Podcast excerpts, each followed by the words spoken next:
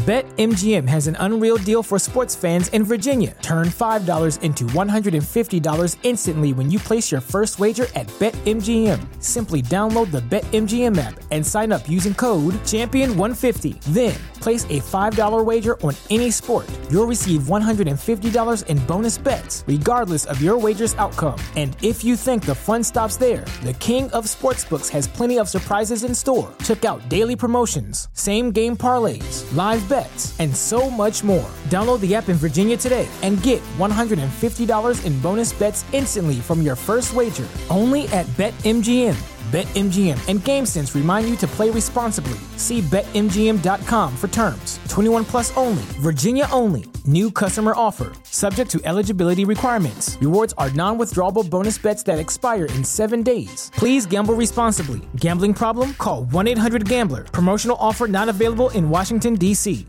Get ahead of postage rate increases this year with Stamps.com. It's like your own personal post office. Sign up with promo code PROGRAM for a four week trial plus free postage and a free digital scale. No long term commitments or contracts. That's Stamps.com code PROGRAM.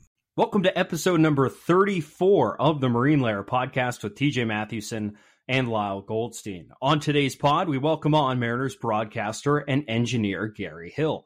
Great conversation with Gary. We touched on analytics. We touched on his journey to the big leagues and a little bit on the Mariners offense improving. Really good conversation with Gary, one of the nicer guys you'll meet. So we appreciate him taking some time to join us.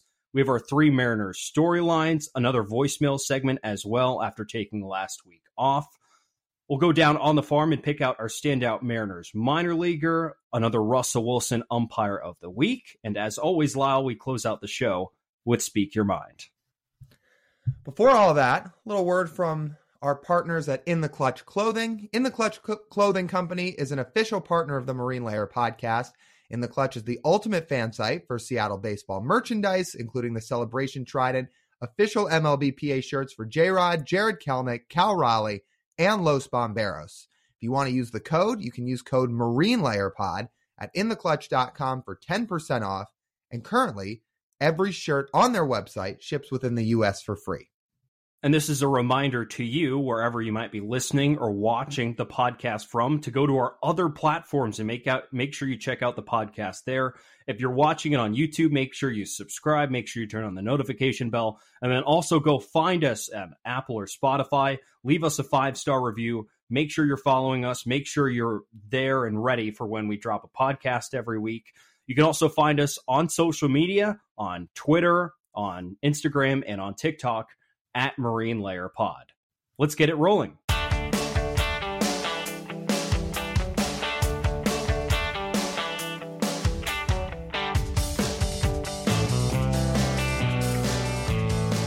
And we welcome you to this episode of the Marine Layer Podcast, recording here on Monday, June 19th.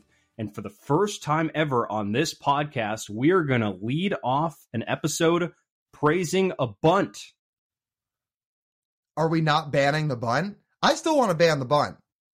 I know you want to, but there was a pretty pivotal bunt in yesterday's baseball game on Sunday. There was. There was a pivotal bunt, and it knocked Lance Lynn out of the game, who, for a guy with an ERA that was approaching seven, man, did he look like he was the Cy Young frontrunner against the M's on Sunday afternoon. Here's what I'll say to this we like guys swinging the bat, but it was the guy not totally swinging the bat who seemed to do the most damage outside of that one Julio swing against Lance Lynn earlier in the game. It was the guy, much maligned, who has had a lot of trouble swinging the bat this year, who instead decided to shorten up a little bit, stick his bat out over the plate, and put a perfectly placed bunt down and knock the guy out of the game. And then Jarred Kelenic eventually comes up and, and ices the game after that, which is everything we wanted to see. You're speaking facts. That being said, bunting in general, disavow. Now, on Sunday, sure, it helped him win. However, bunting in general, still disavow. That's fair. That's fair. But in, in terms of series, Lyle, that White Sox series, good good one for you to be at the ballpark. Good to be back at the park. It was it had been a little bit since you were there at the park. Uh, anything stand out to you? Eat anything fun? I did, and we have a food review coming this week. Um, I went to Holy Smoke Barbecue, which is out in center field. What I tried was pretty good. I'm going to put it at that. So if you want to check out our food review later this week, you definitely should. And yeah, it it met expectations, if not exceeded expectations. So yeah, you'll want to check it out and maybe check it out at the ballpark if you get there this year.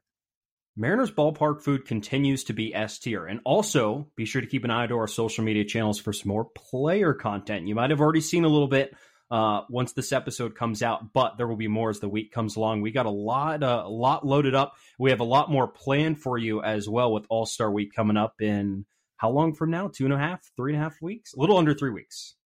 It's about three weeks, like you said, somewhere between two and a half, three weeks at the time of the, recording this.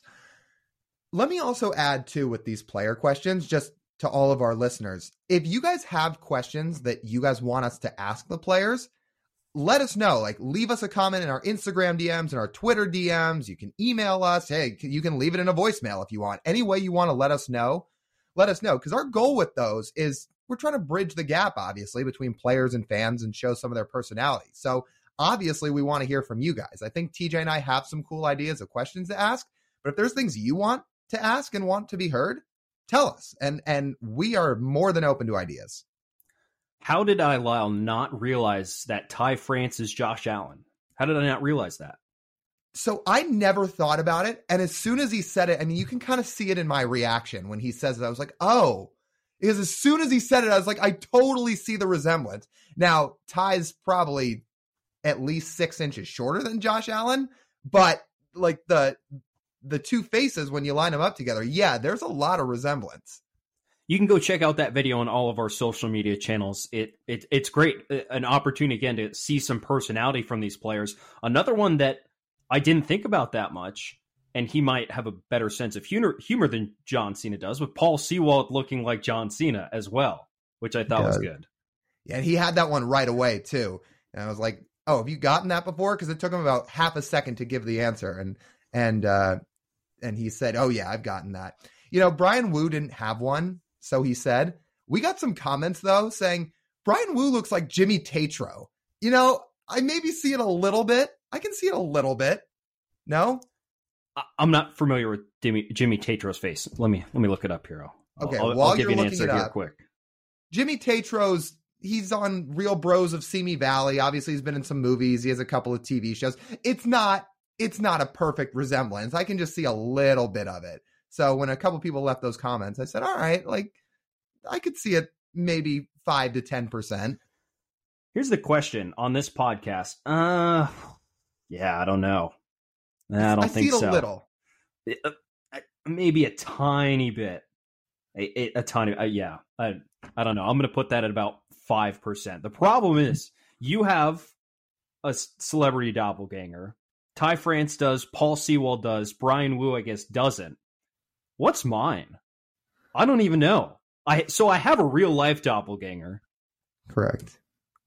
But he's not a celebrity. So where's the celebrity one? Because then we can knock out two birds with one stone. We can have mine and my brother's. For those who don't know that reference, TJ has an identical twin. So, yes, he has a real life doppelganger. Honestly, you guys could probably pull off the whole parent trap thing if you guys both just dressed up in a white t shirt and jeans and presented yourself to two people who never met you guys or maybe met you guys less than three times.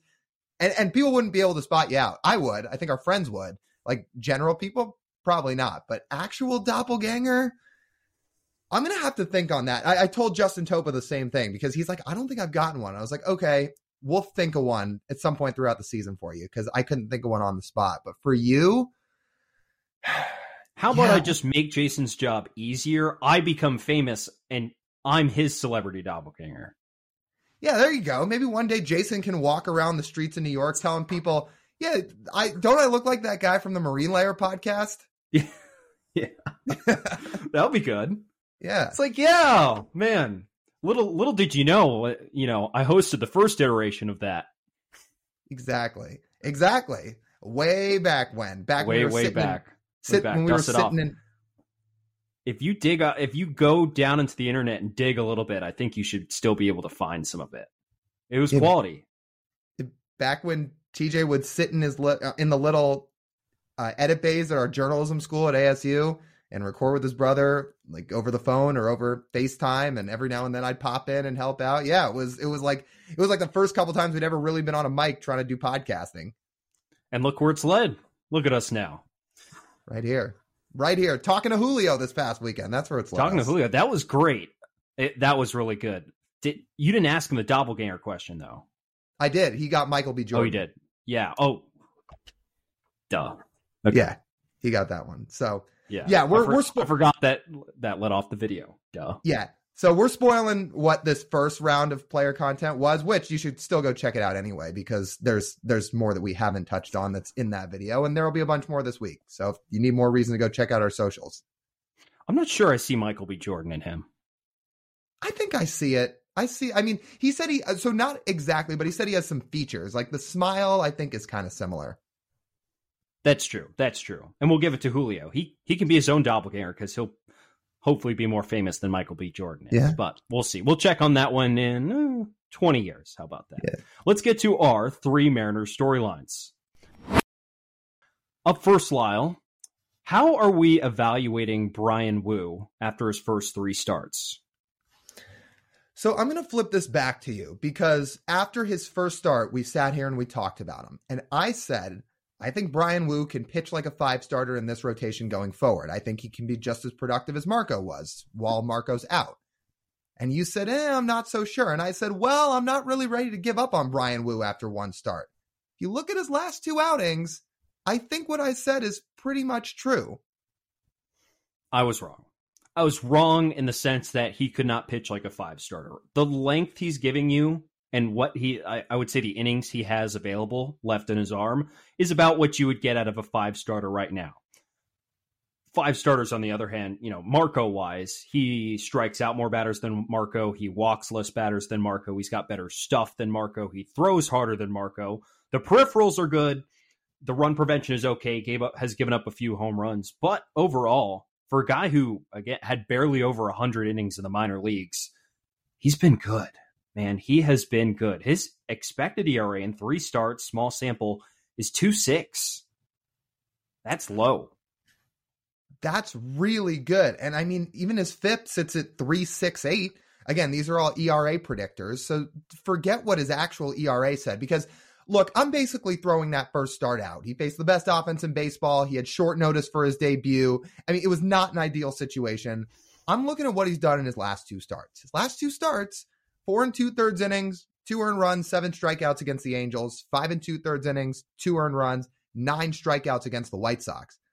That's your five starter with a guy who three starts into his career, you can see the upside is much higher than that. And like you said, has been not dominant, but maybe a step below that in his last two outings. And you've seen that fastball and how good it is. Let's see where his innings are at. Because we we check in on his innings, his workload. Last season, he threw 57 innings total for this season already, which is why I hesitate. It's at 56 and a third. So he he's right up near his inning total from last season how many more innings he gets to throw, how many more starts he gets to make. That's a that's a good question. You're right, Lyle. When you said he might just pitch till July and be done, that's at this point looking very, very realistic. If he stays in this rotation, he's got seven more starts until the end of July minimum. Got to watch out for that. Gonna watch out for that Bryan Woo, and they're also gonna you know limit how much he gets to throw in these starts. But in that those short spurts, it has been good. Tell me if this seems feasible. Bryan Woo stays in the rotation until around the time Marco Gonzalez comes back, which Marco Gonzalez, all three days this weekend when I was out at the ballpark, was throwing and was stretching out a little bit. So he's clearly progressing. That Bryan Woo stay, stays in the rotation until Marco gets back and then essentially is done for the year. Marco just takes the spot back. Is that feasible? That's that's feasible, and I think that would be about as good of a placeholder as you can possibly get. How about, you know, I'm to just eat my words again, but how about this Mariners pitching development? Like, this is your 10th starter, essentially, that you called upon this season. And he's got really good stuff. Really good. A guy you plucked out in the, uh, forget what round was he drafted in? Sixth. fourth? Sixth? Okay. Round. Same ballpark. His fastball is awesome He throws two of them. He throws his, he's been throwing his sinker, his two seamer down at the bottom of the zone, and his four seamer has been attacking the top of the zone while not extending too far out of the zone. He's really just been attacking that top rail, and it's been a really, really effective pitch. Now, I don't have Apple TV, could not watch a start on Friday, unfortunately. But now we sit here after three starts, and despite him getting blown to hell in his first start, we look at his first three career starts, uh, how it stacks up across others in Mariners history. Felix is number one. He struck out 21 batters in his first three starts. Bryan Woo is second with 20 strikeouts in his first three starts. Who's he ahead of? Well, he's ahead of Bryce Miller, ahead of Erik Hanson, and ahead of Freddie Garcia as well. That's pretty good. For for a guy that you're claiming to be the 10th starter and that is about right, and for the guy in this rotation that currently sits as the 5 starter. He's racking up numbers and accolades like that. I mean, how much more can you say about the way the Mariners have developed arms? Starters, relievers, you name it. I mean, it's ridiculous what they've done. How many other five starters have a strikeout rate of 38%? If they're out there, I'm going to say that list is short. I'm talking really short. Hat tip to you, Bryan. Well, good thing I wore a hat today, by the way. I'm getting a haircut tomorrow, but I can hat tip because my hair is a mess today. So good job, Bryan Woo. Oh, shout out All Star Game. Two and a half weeks. We'll be there. Come say hi. There you go. See, self promotion right there. Yeah, exactly. So, how often do you get your haircut? Because my new thing is I get it about every three weeks now. I was getting it once a three month. Three weeks. Well, I was getting it once a month, but I don't like it growing out long. So now I get it about every three weeks, and I'm due for my next one a few days before All Star Week. So yes, I will be getting an All Star Game haircut.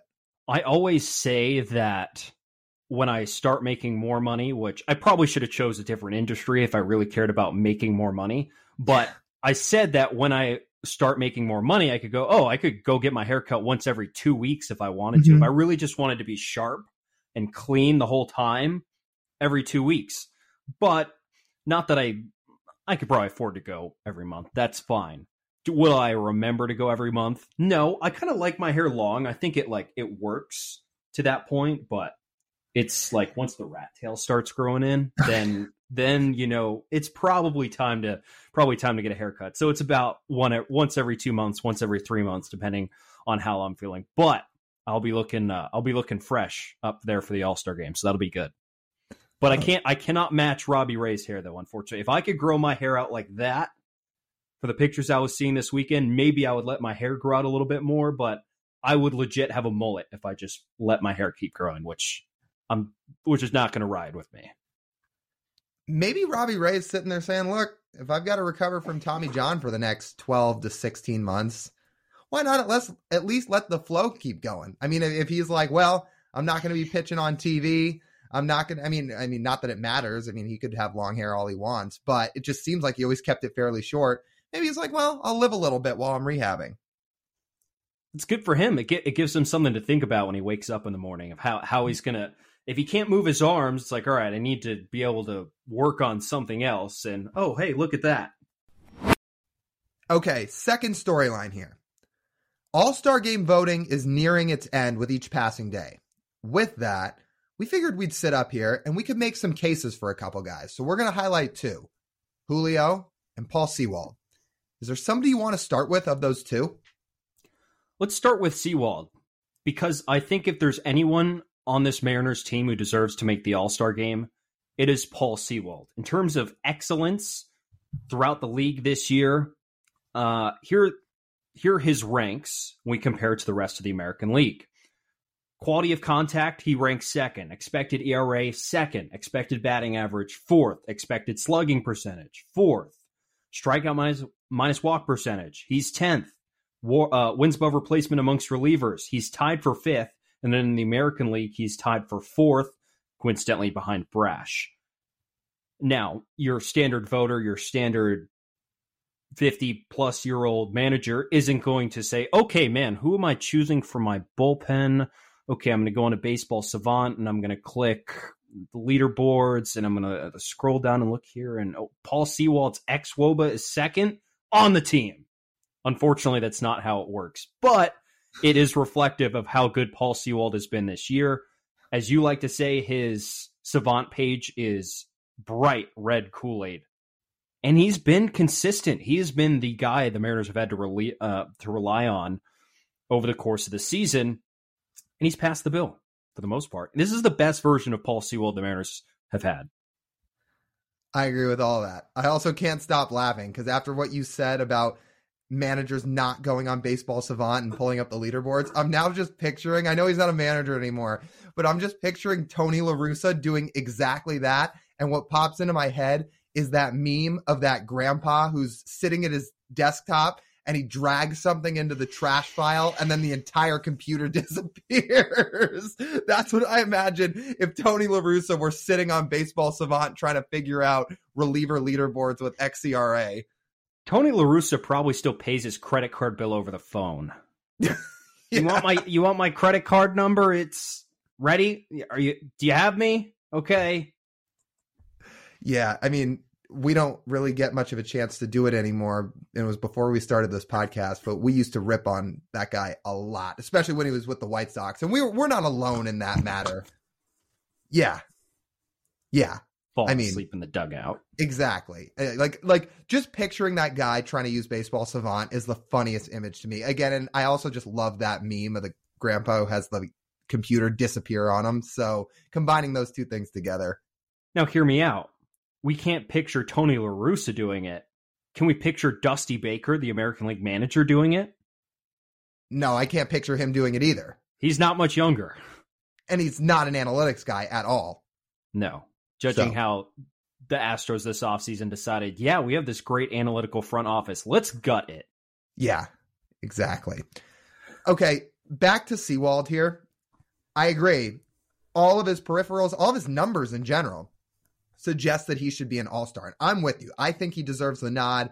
Having it be in Seattle, you know, the stories had where he rejuvenates his career here. He's become a great reliever here. Here's the only problem there are not a, a lot of relievers that get in for either side. There's usually a couple.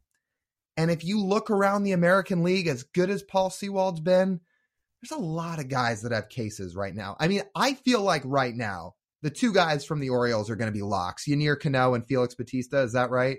Yes, 100%. They're one and two in war. The, even if you don't look at war, you watch them pitch and you think, yeah, they're in. Felix Bautista, by the way, I'm excited to. I, if you're a Mariner fan and you're hoping they win all the games, you hope he doesn't appear in a game. But when that dude comes in, he is he's about as good as they come so there's those two. And then there's a lot of other guys that are still with cases. Paul Sewald has a case, but he'll go up against guys like the two Astros relievers, Hector Neris and Phil Maton. He's going to go up against Jhoan Duran of the Twins. Brock Stewart of the Twins might have a case. Tim Mayza probably has a case with the Blue Jays. I mean, this happens every year where there's a lot of relievers that argue their case, but only a couple get picked. I hope it's Paul Sewald, and I think he's very deserving. But the reliever voting can just be so hit or miss. Clase in that group too? Yeah, he's got to be. That's another. That's just a tough group to crack. And what? Five, it'll probably be about five relievers that get in. Three might see action. Three or 4 mm-hmm. That is that's going to be pretty tough for for Paul to get. I will give Paul his props. When the Mariners have needed him most in the ninth inning this year, he is allowing a 158, 217 267 slash line with a 38% strikeout rate when they have needed him the most. That's what your big dogs do.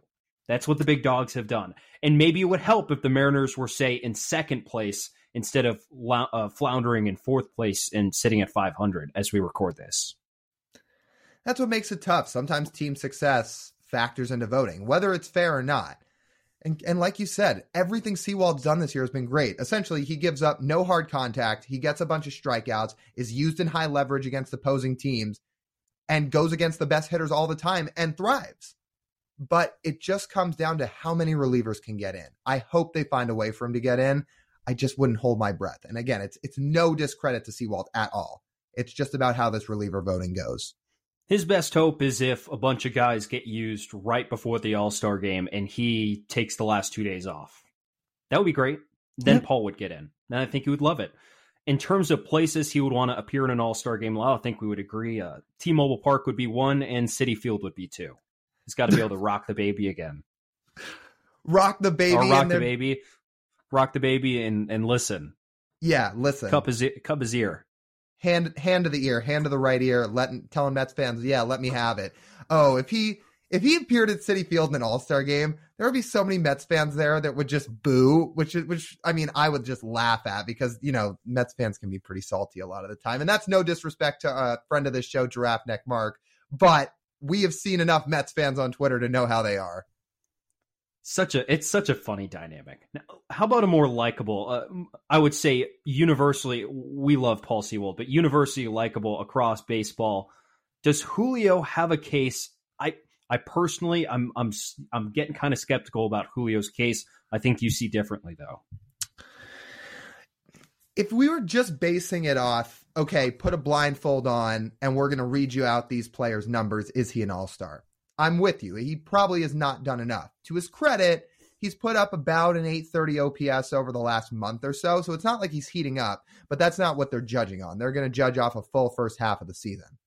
The reason I am not sold on the fact that people are going to sit there and say, oh, yeah, he just hasn't put up the numbers. We'll put somebody else in the game.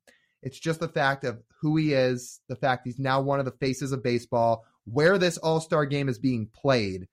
Like, if this was anybody else, if we were trying to make a, a case for one of the other Mariners and this was their slash line and these were their numbers for the year, there wouldn't be much of an argument. The fact it is Julio I think changes things. And and this is totally off brand for what the two of us talk about, right? Because we're usually always very analytical. We break things down with numbers. We try to use those things to make cases. This is just one of those things where I have the feeling that Major League Baseball does not want to put All Star Week in Seattle and exclude Julio. So I feel like one way or another, even if it's as the the last reserve, they would give him a spot. That's the only way I see him getting in. He is he's not trending in the right direction to catch enough eyeballs. Currently, he's ninth in voting. He's just ahead of Dalton Varsho for the Blue Jays this year, who's been terrible in terms of in terms of you know where he's ranking. Dalton Varsho's been terrible, and he's just ahead of him. That, that's that's where he ranks in All Star voting amongst outfielders. He's not cracking the starting lineup. The starting lineup is Yordan uh, is one of them, Judge is one of them, and Trout is one of them. You're not breaking those top three in terms of all star voting. There's no way Mike Trout is not playing, starting in the All Star game, even if he's having a down season. Good luck out outvoting Mike Trout. So you'd say, okay, so maybe Julio goes into the break scorching hot. You mentioned over the last month he's been okay.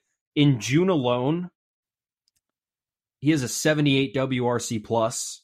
He's hitting the ball on the ground 62% of the time.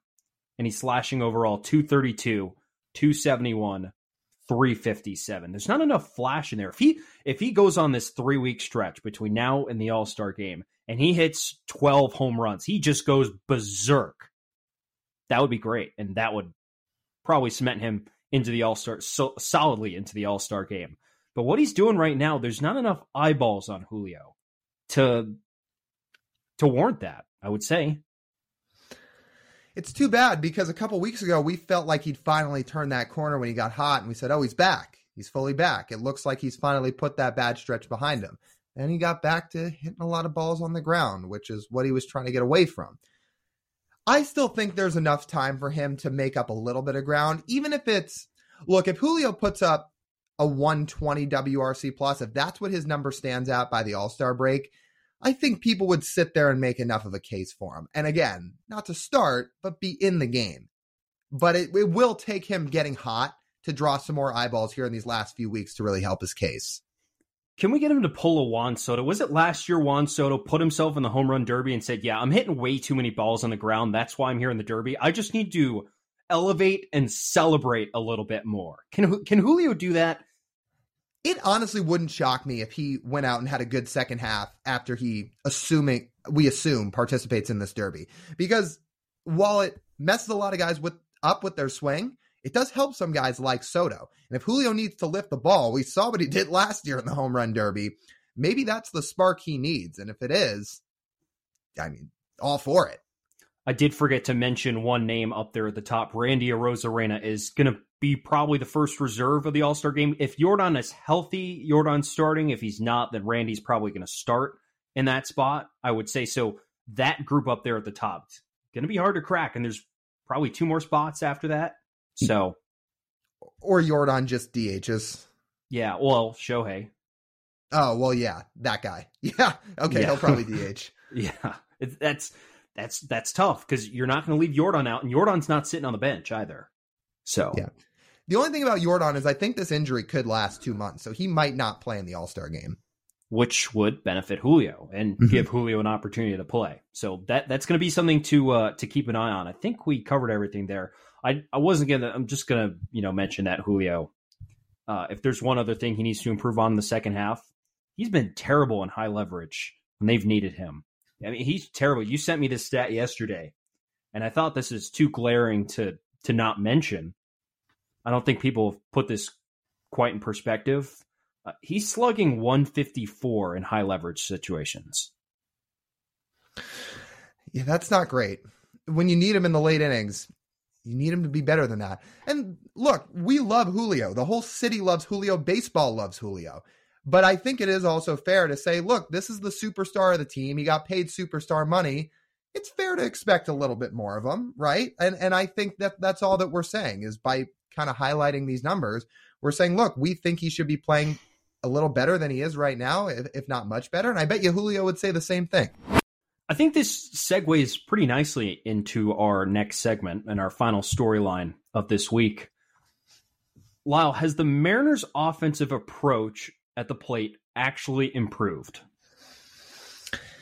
It depends on how you look at it. I know the two of us went about this in a little bit of different ways getting ready for this segment. So, where do you want to start with this first? I mean, do we want to start with maybe looking at the month of June? So, here's what uh, here's how I think we should do this. I feel like the approach changed in that San Diego series. After the Mariners went to Texas, got clobbered, and Scott Servais came out and said, "We need to message the offense differently. We need to deliver our offensive message to this offense differently and how the approach should be at the plate. And we feel like, and the numbers reflect that, that there has been a move in the right direction of where this offense needs to be. I just want to contextualize some numbers a little bit, give give you some context of what it was like before that date and what it was like after that date. Before that date, the team had a WRC plus of 96. They were walking just under 9% of the time, striking out a little under 26% of the time. Isolated slugging of 148, not hitting for a whole lot of power. They were below league average and weighted on base average, hitting on a slash line of 228, 307, 376. Since June 6th, they have upped that slash line to 237, 329, 430. That equates out to a 116 WRC plus they are walking nearly 2% of the time more. They're up to about 10.5% on a walk rate. They're striking out significantly less, 23.6% of the time, and they they've overall slugged significantly more with a 193 ISO. That's just the bare bones. That's just the overall results based numbers. But it does show that since that Padres series, despite what we watched this last weekend and the frustrations with the White Sox series, that overall, in the totality of it, in that sample size, the offense has been better, and we've seen things that we've wanted to see. It's definitely been better. I mean, the numbers quantified. All you have to do is take a look. You highlighted that pretty well. The way I looked at it was month of June in total compared to the last 10 days. The month in June in total hasn't been great. I mean, they're still second in the league in strikeout rate for the month of June. So there's still a lot of swing and miss. They're still bottom third of the league in most power categories for the month. But then if you kind of narrow the lens a little bit and look at the last 10 days, things have really started to get better. Now they're top 10 in the league in a lot of those power categories. They're walking more. They're second in the league in walks in that time. Strikeouts are still a little high, but then it becomes the same narrative as last season, where they're striking out a lot, but they're a top 10 team in WRC plus and most offensive categories. You live with the strikeouts. So I think all that data combined together says between what you talked about and what I'm highlighting here says the offense is improving. They are taking steps from where they were just a few weeks ago. And if we say we take a look at, uh, we've heard, I guess, the, some of the messaging we've heard is that the team likes to is is trying to emphasize going up the middle a little bit more. I've heard Scott talk about that a little bit, which I was curious about. Is that actually true? Not necessarily. They've, uh, but let's see. Before Ju- uh, before June 5th, they were hitting the ball up the middle 34% of the time. Since June 6th, they've hit it, been hitting the ball up the middle 30% of the time. Not that wasn't too noticeable of a difference, which I thought was curious. It's not and I don't know I don't know if that can get skewed or if it's just I don't know how you really kind of quantify that. I mean, look, obviously you want to stay up the middle. Every hitter wants to stay up the middle for the most part, but they're pulling the ball and they're still hitting the ball hard. That's okay too, I think. There was a an interesting I, w- I would say a couple other interesting things from this. The thing that stood out the most, which was reflected in this weekend series against the White Sox, is their runners in scoring position numbers are pretty stark when it, in, in those two in those two time frames, but they're actually polar opposite. The Mariners were actually really good with runners in scoring position before June 6th. They had a 121 WRC plus. Didn't slug quite as much, but they walked 12.5% of the time, didn't strike out a whole lot. Since then, it's only been a 101 WRC plus with runners in scoring position, slugging a tiny bit more, but only walking 5.8% of the time, striking out 28% of the time. Thought that was fascinating, but it really, it really backed up what we saw this weekend where we're sitting there like getting all these fucking guys on base and nobody is scoring. Well, it's not just an issue of this White Sox series. Since June 6th, that has been the case. They just haven't been as good with runners on. It is funny to quantify this stuff because it shows that this last week or this last series, they certainly left a lot of guys on base. But it's felt like they've been leaving guys on base all season and really the better part of the last two seasons, both 22 and 23. But then when you look at the numbers, sometimes the fandom in you can get reeled back a little bit where you sit there and watch and say, they don't drive anybody in, they leave everybody on base, they don't score runs. And then you look at the numbers and say, oh, well, they're actually a better than league average team with runners on base or runners in scoring positions. So yeah, you'd like to see it get a little bit closer to where they were the first part of the season when runners are in scoring position, but yeah, maybe not as bad as a lot of people like to perceive them to be. I would say we give this another month and see if the numbers normalize a little bit. They cannot keep striking out 28% of the time with the runners on, obviously, as we keep saying. The strikeouts are killer at times. So that's something we'll we'll we'll keep track of. But I thought this was a really interesting exercise to see what we could dig up here. If you want some individual numbers, but in these in those two time frames, we had some big jumpers. I mean, Teoscar Hernandez has a 205 WRC plus since that Padres series. Mike Ford, smaller sample, but he's up. He's at 201 in that stretch. Ty France improved by 50 points, nearly went from 116 to 164. JP from 104 to 133. Caballero, who was good before but better mm-hmm. now, 116 to 131. Geno from 88 to 106. That's great to see for a guy who struggled this year. And only a couple droppers. I mean, two pretty important ones Julio and Jarred. Jarred pretty significantly, unfortunately. Cal pretty significantly as well. But more good than bad, which is the whole point, I guess, the point of this exercise most of the offense is improving. That's what you can ask for. And we've talked about Teoscar, Ty, Geno. We they need those three guys to can to improve their game at the plate and and show some more power. And Teoscar and Ty are doing it. Teoscar has been awesome. The last two weeks, Te- Teoscar Hernandez has looked like the exact guy that the Mariners thought they were getting when they traded for him. So the team is trending upward. A lot of the players specifically are trending upward. There's a lot of good signs. In conclusion, I would say yes, plate approach has improved. It has improved. Is it all the way there where they want to be? Maybe not. Maybe we want to see it a little bit longer, but that's why they've got over half a season left to play. Should we get to our voicemail? Yeah, let's do it. We picked out our best one this week. Yeah, it should be interesting. Uh, our voicemail this week, we have Mike from Tacoma. He had some thoughts after the Marlins series finale. So we can hear that uh, hear that voicemail, and let's hear it. Mike from Tacoma. All I have to say is ban Davis and ban Sanchez from T-Mobile Park.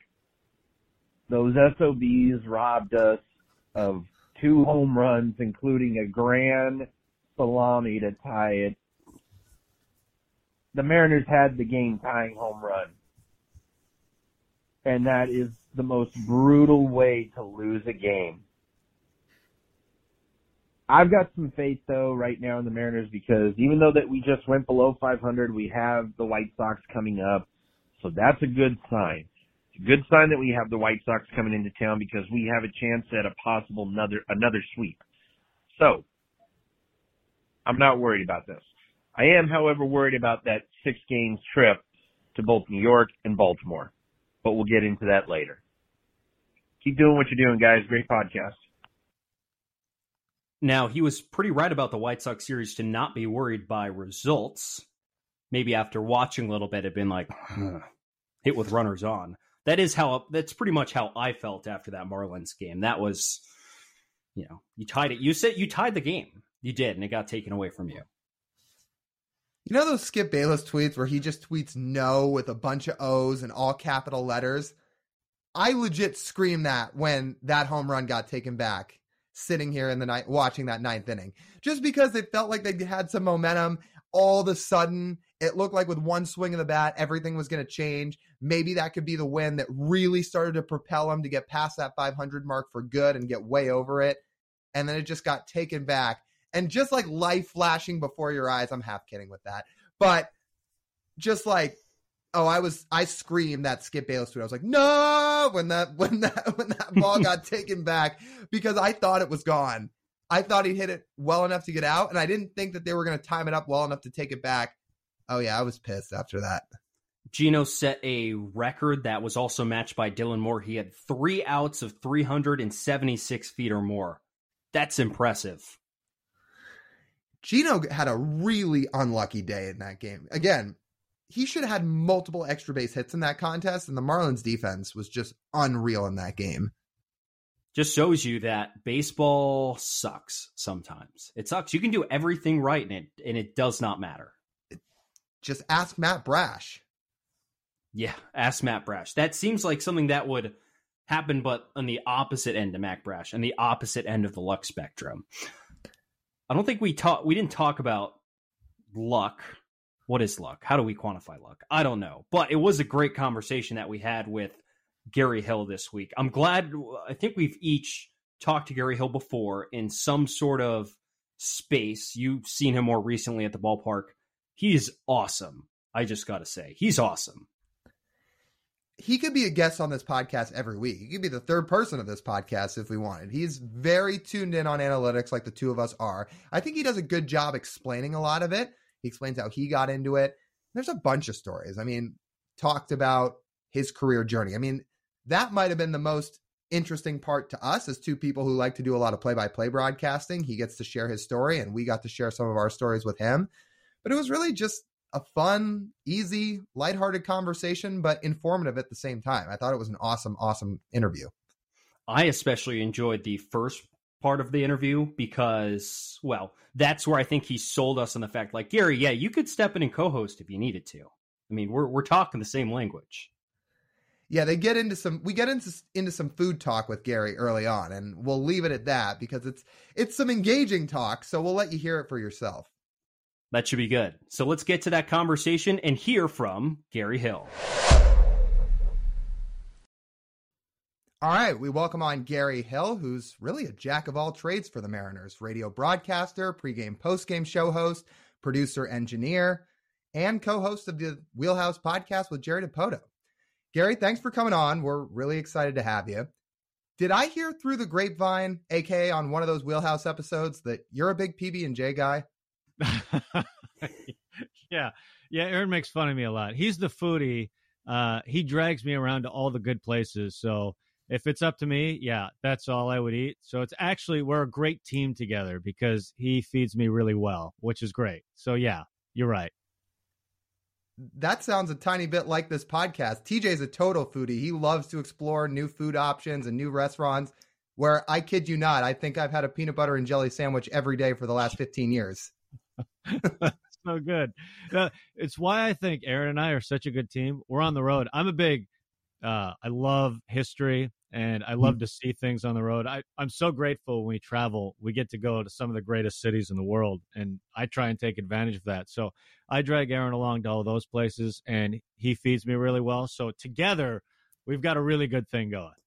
So Gary, let me know if you've heard a story like this before. You're you're in a you're in a massive city and you go to this great local market with a ton of really good food and Mr. Goldstein here decides that he, after seeing all the options around him, would rather just, you know, go to Subway across the street and get a regular sandwich instead of buy that.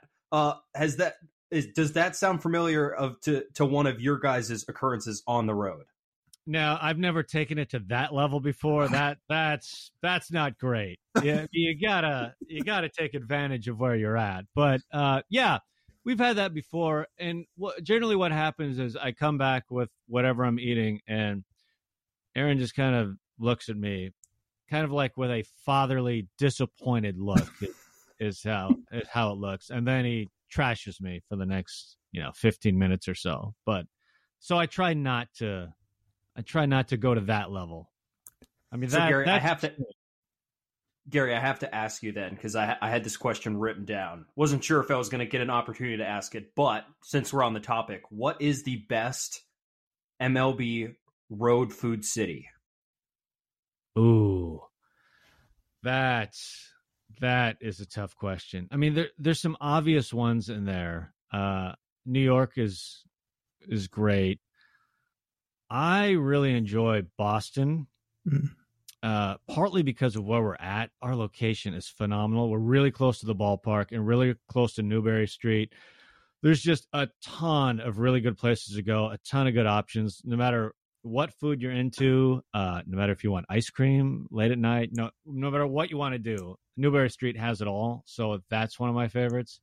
I, you know, generally every city we go to, you'll find something you'll enjoy near. But Boston, I think, Boston is top of the list in just about everything for me, travel wise.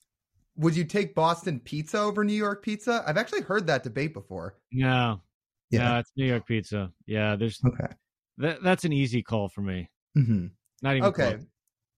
Well, that's fair. Okay. And then with the stories between you and Aaron and your differences in food, what's the most drastic difference you've ever seen where Aaron gives you that disappointing look that you're talking about? Like, what is he eating that makes him so superior, quote unquote? Oh, well, I'll give him credit for this. He he scouts out where we're going. It's great for me because I never have to do anything. He goes in depth scouting. He scouts like he is scouting starting pitchers for Game Seven of the World Series. That is the level of detail he is going with in terms of restaurants and where we're going to. So, uh, I'm not gonna give him too much flack because he puts in all the work and I just tag mm-hmm. along. But it's uh, it's pretty impressive the amount of work that goes into it and I don't have to do a thing. So it works out great for me. Is Aaron is Aaron walking around all these cities with his five tablets out? Like he's got one food option on one tablet, another food option on the other tablet, similar to how he is in the booth. It's not that extreme. He's got it all on his phone. He's he saves places we go to and places he wants to try, and yeah, the research is heavy. I'm not sure how much time he probably doesn't want to admit how much time he spends on this, but it's significant. Okay. Well, you know what? Anything worthwhile is. So I'll give Aaron right. the credit for it. That's right. If we were going to move into some Mariners talk a little bit, uh, the last couple days here, as we sit here and record before the third game of the series against the Marlins, the offense is all of a sudden really starting to spark a little bit. So we were hoping to dive into a few of these guys. But before we do, I know you're big on advanced stats and sabermetrics. And here on this podcast, we certainly are too. And we try to talk a lot about it. So we've tried to ask this question to a few of the guests that we have that are maybe a baseball generation ahead of us, where when was it for you that you started to see some of these numbers consistently and mm. realized, oh, this makes a lot of sense. And I think people should learn more about this stuff? It's a that's a really great question. You know, part of it, part of my journey in kind of advanced metrics started when I was playing in high school, and I didn't quite realize it at the time, but I was I was a huge fan of Edgar Martinez growing up and the way he went about it, and I felt like you know he walked a ton and i felt like at the time that wasn't really appreciated and then part of it was as a player like i walked a lot and everyone would talk about batting average i'm like i i'm getting on base nearly 50% of the time just because i was walking a ton and for me it sparked like i wonder why this isn't talked about more so that was always kind of in the back of my mind as and i didn't think much more about it at the time but as I got older and watched baseball more, and that was kind of my framing for when new metrics and new things would come about because I always felt like, you know, maybe we're not talking about things in the exact right way all the time. And so my my overall philosophy at this point is stats it's really a vehicle to talk about the game and explain what's going on, right? That's the whole point. And I don't feel like there's any one thing that tells the story, which I kind of think is great. I I selfishly hope we never get to a point where there's a number that tells the story for what's going on. I think it it is oftentimes a combination of things.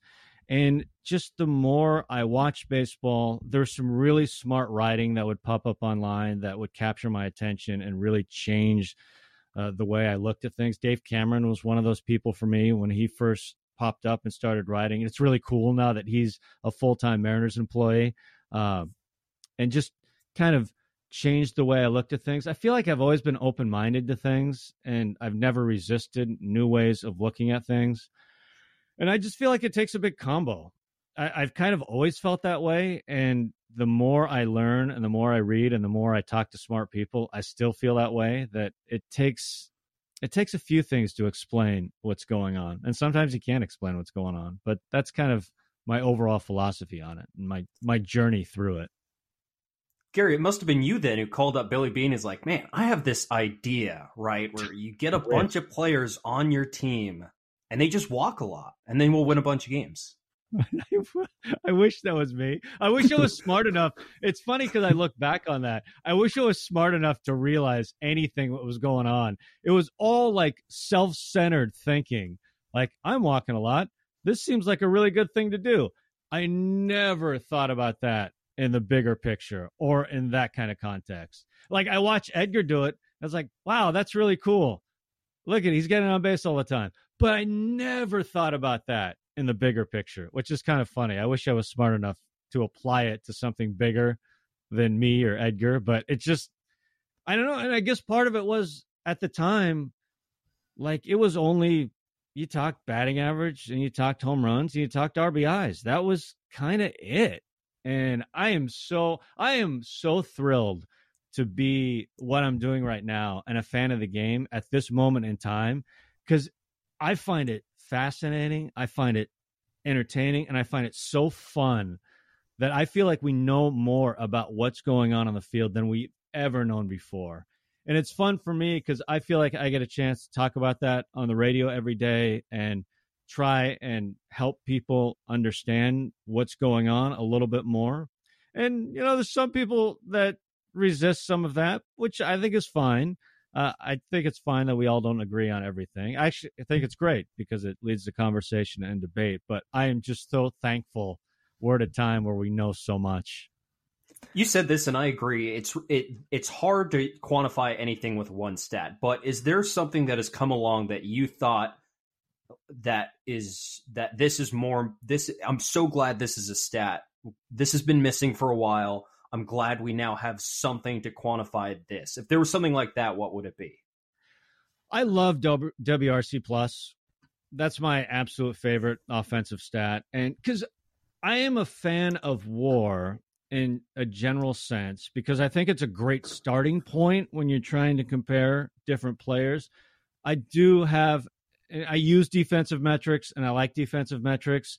I'm still a little squeamish on that part of war in the comparison So I really like WRC plus. I think it's the best offensive stat, and I think it's a great direct comparison offensively to what's going on. So right now, if you ask me my favorite one, it's WRC plus.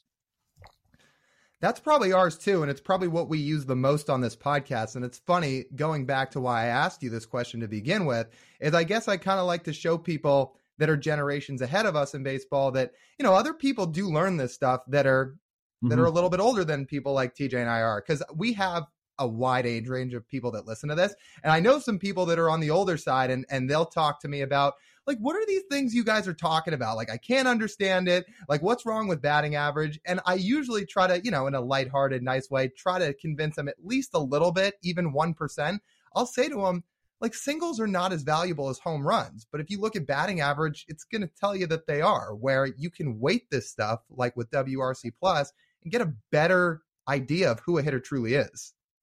Yeah, and it's something I think about a lot because like on the radio, we're trying to talk to the broad and broadest audience possible and we have all kinds of people we're talking to. We're talking to people like both of you who are well versed in everything, all advanced numbers, everything like that. And then we're talking to people that don't know much of anything beyond hmm. what a good batting average is. So I I think about how we communicated a lot and what I like to do because it's hard during a broadcast to define WRC plus and hmm. then to tell people all the aspect, uh, aspects of it. So I like to use it as a comparison tool because I think that really lends itself in people's minds to understanding what's going on. Like if uh, tonight, for example, if I'm talking about Jose Caballero and I'm talking about his WRC plus, when if I just gave the number out, I don't think that lands for people unless I mean it lands for you two, but the majority of our audience, I don't think it lands. But if I can say, he's got the second best WRC plus behind Arraez in Major League Baseball for players with over 100 PA. Like, even if you don't understand what WRC plus means, you get that. Like, oh, he's the second best at that. That's a good thing. So I think about how to use it. And slowly, I think for us as broadcasters, as we talk about this, we're trying to get people used to the idea of WRC plus and advanced metrics. I just think it takes time and patience and explanation. And it's funny because I've always thought that there always seems to be two sides pitted against one another. It's old school, new school, but I always feel like they're really a lot closer than they think once you really start talking to people that are old mm-hmm. school. And it's been fun for me to like Dan Dickerson, Tigers broadcaster, going around and talking to some of the broadcasters who didn't grow up in this generation. They grew up RBIs, batting average, but have really dove in and using that kind of stuff in the air. And I just really appreciate how their world is open to this and they're communicating it. So I think at the end of the day, it's great for the listener because it's it explains things really well. Like if think about trying to explain the impact that Caballero has had, for example, and it's hard to do, which is batting average and RBIs. In fact, I would argue it's impossible, but WRC Plus captures it much better because he's had a big impact. What I think is fascinating, Gary, is if we look at the Root Sports broadcast and what you guys put out on the radio, it's two, it's, I, I would say, a decently stark difference between how we're generalizing things versus how we're not. Because if you look at a Root broadcast, almost all of those bracket uh, all those graphics that measure offense all say WRC plus on them. There's no explanation on there. They'll they might throw it up there once a game, but for the most part, it's going to say, "Hey, here's this hitter's WRC plus, you know, right versus left, or or season versus last season." They'll just throw it out there. There very rarely is now a triple slash thrown at, thrown out, which is yeah. very interesting. But I listened to you and Riz on the radio, and you know, Rick is a very old school guy. He he's not gonna he's not gonna be one to bring that up. It's just I think it's very fascinating that the television audience has the visual, uh, sort of the visual easing in of it. Meanwhile, if you just throw it out there on the radio, it's like, oh, what did what did Gary just say again? Yeah, yeah, I don't, I don't know. Yeah, no, it's it's a it's a really interesting comparison that you bring up, and part of the reason, like on TV, you can put up a graphic and as you point out, you can visually take it in. Radio, it's much more difficult to express. Like, just think about a standard graphic that you see. That is harder to express because if you just rattle off a bunch of names and numbers in a row, you're going to lose people along the way. So I always feel like you have to be impactful in what you say and dial it down to just its pure essence. So instead of putting a list together, you highlight the list. You highlight where because I assume there's a Mariner somewhere on on the list and how that compares to the person at the top. It I think in this regard with advanced stats, it's harder to do on radio because and I do do sometimes just use WRC plus without throwing out an explanation, but sometimes I feel like I have to give just a quick definition of what it is, just in terms of measuring offense, that sort of thing. Uh, but it's it's trickier, I think, for us. And now it's it makes it even more difficult. Like I love the new rules. I'm a big fan, but our time is more compressed with what we're talking about too. And I'm one that uh, I don't miss pitches. I think it's really important in what we do to not miss pitches. Like I think when you have a highlight, you want to hear the crack of the bat, you want to hear the roar of the crowd, and I think it's a failure if I talk over that. So I'm trying to communicate this while calling the game, not miss any pitches because I don't want to miss Julio hitting into the upper deck, right?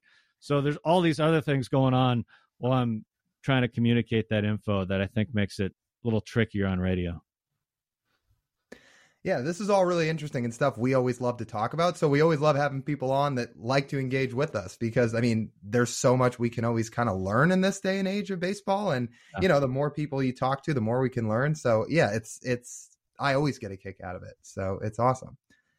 If we were going to transition a little bit here, but maybe stay on the topic of WRC plus and waiting home runs and you can even throw OPS out there we were going to get into some of the offense here because the last few days they've really, really been getting going.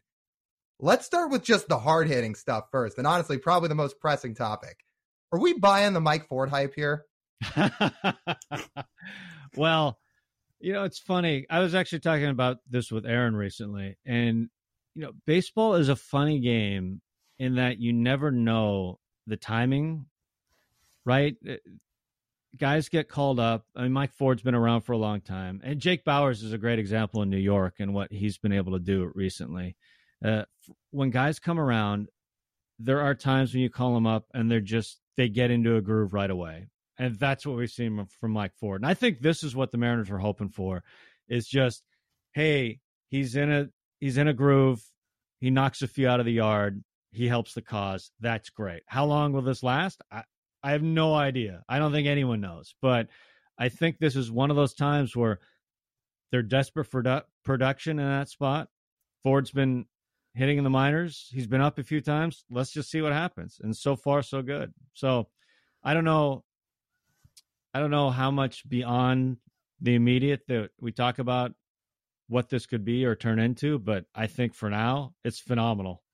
And it's good for him too. I you know, it's the human side that I'm always so fascinated with.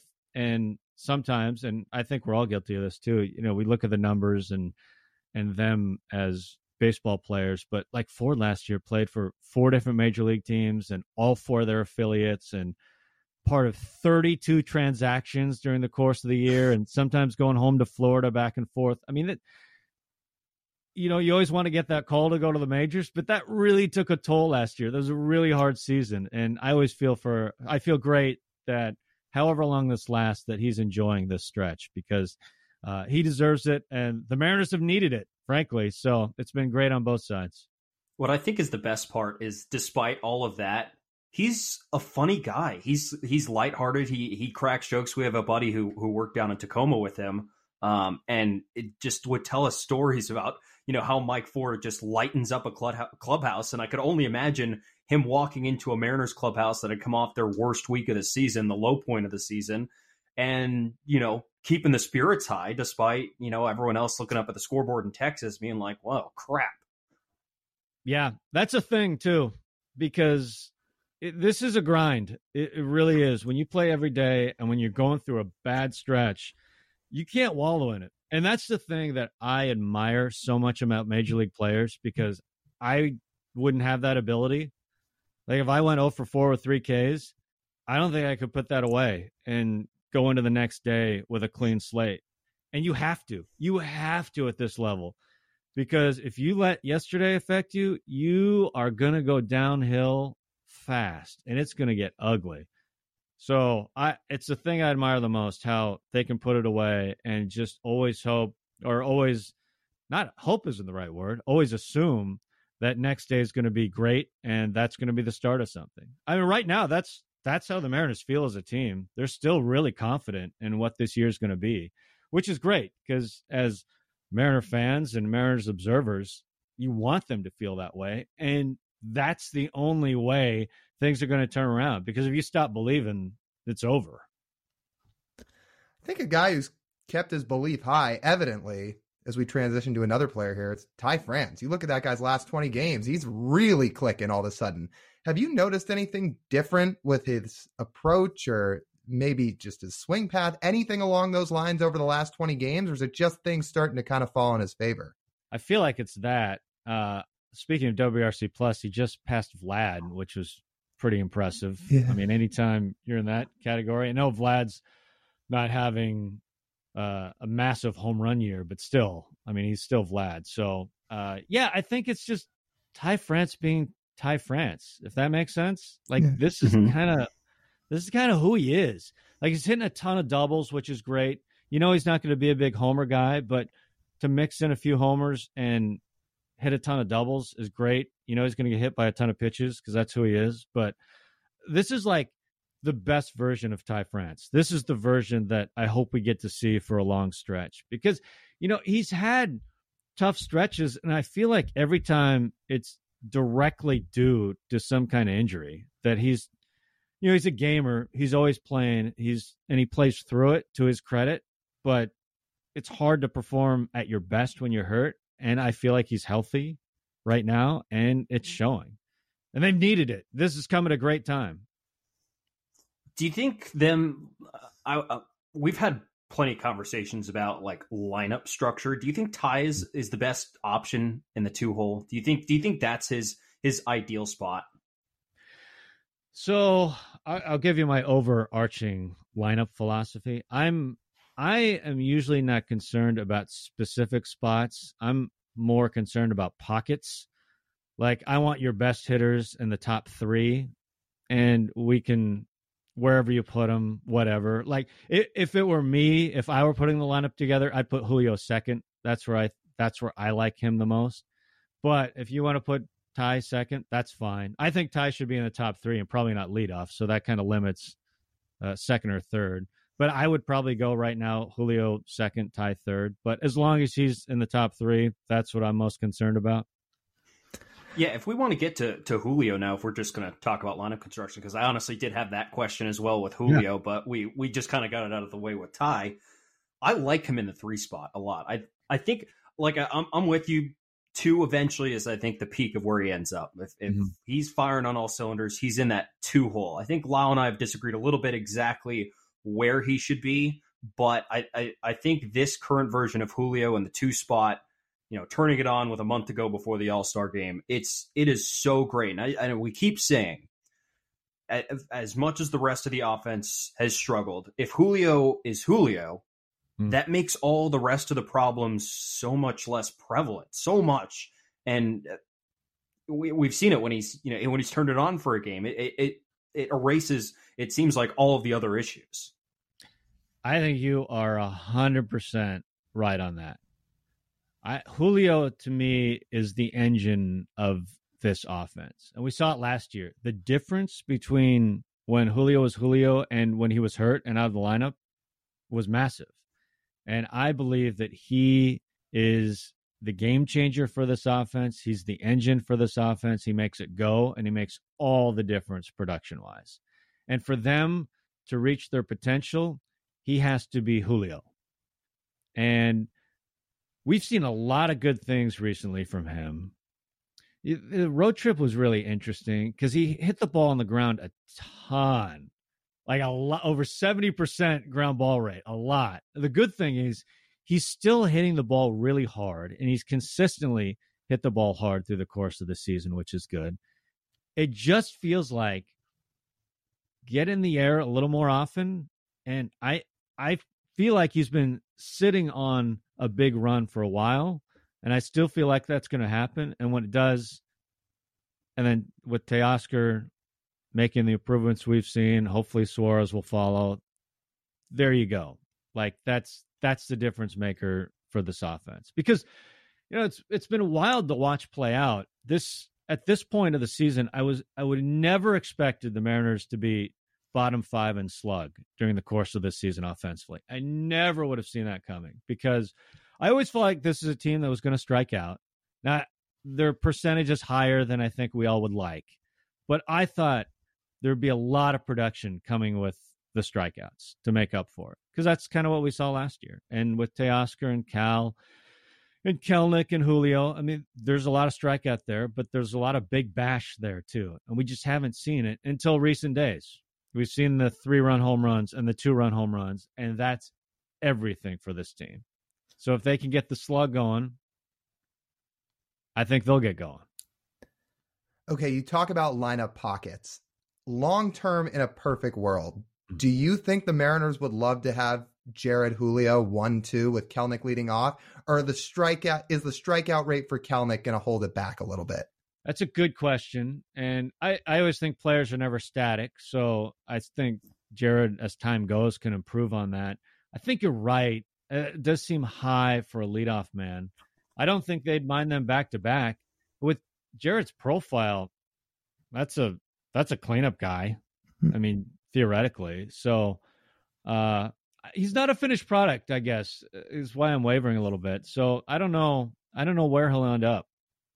But it's funny the Julio debate because you can make a great case for him to be one, two, or three, and I'd be like, yeah. I mean, I'm like two is my preferred, but you can make the case for one, you can make the case for three, and I I wouldn't fight you on it.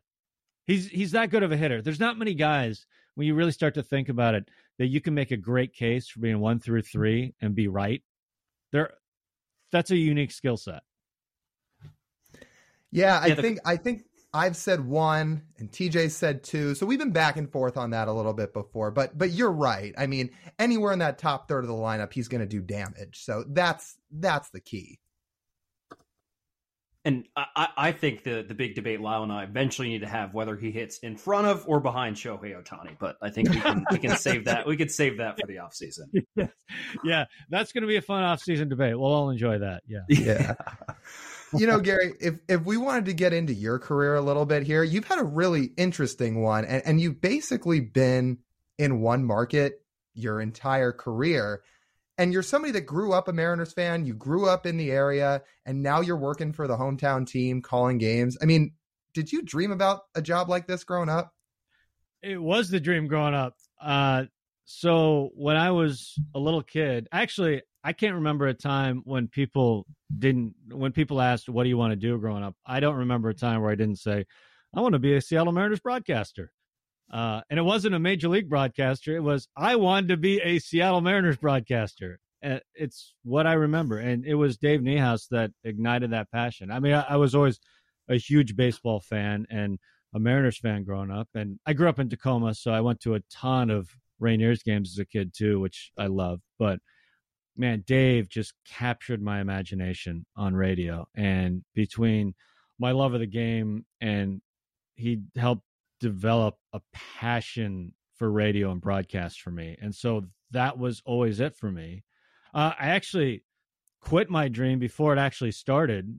Uh, going into college after I graduated, I graduated from Stadium in Tacoma, and I was off to college, and I was like, well, yeah, I want to be a Mariners broadcaster, but that's a child's dream. There's been literally two in my whole life there's been Rick and Dave. Like this this isn't a realistic thing that can happen.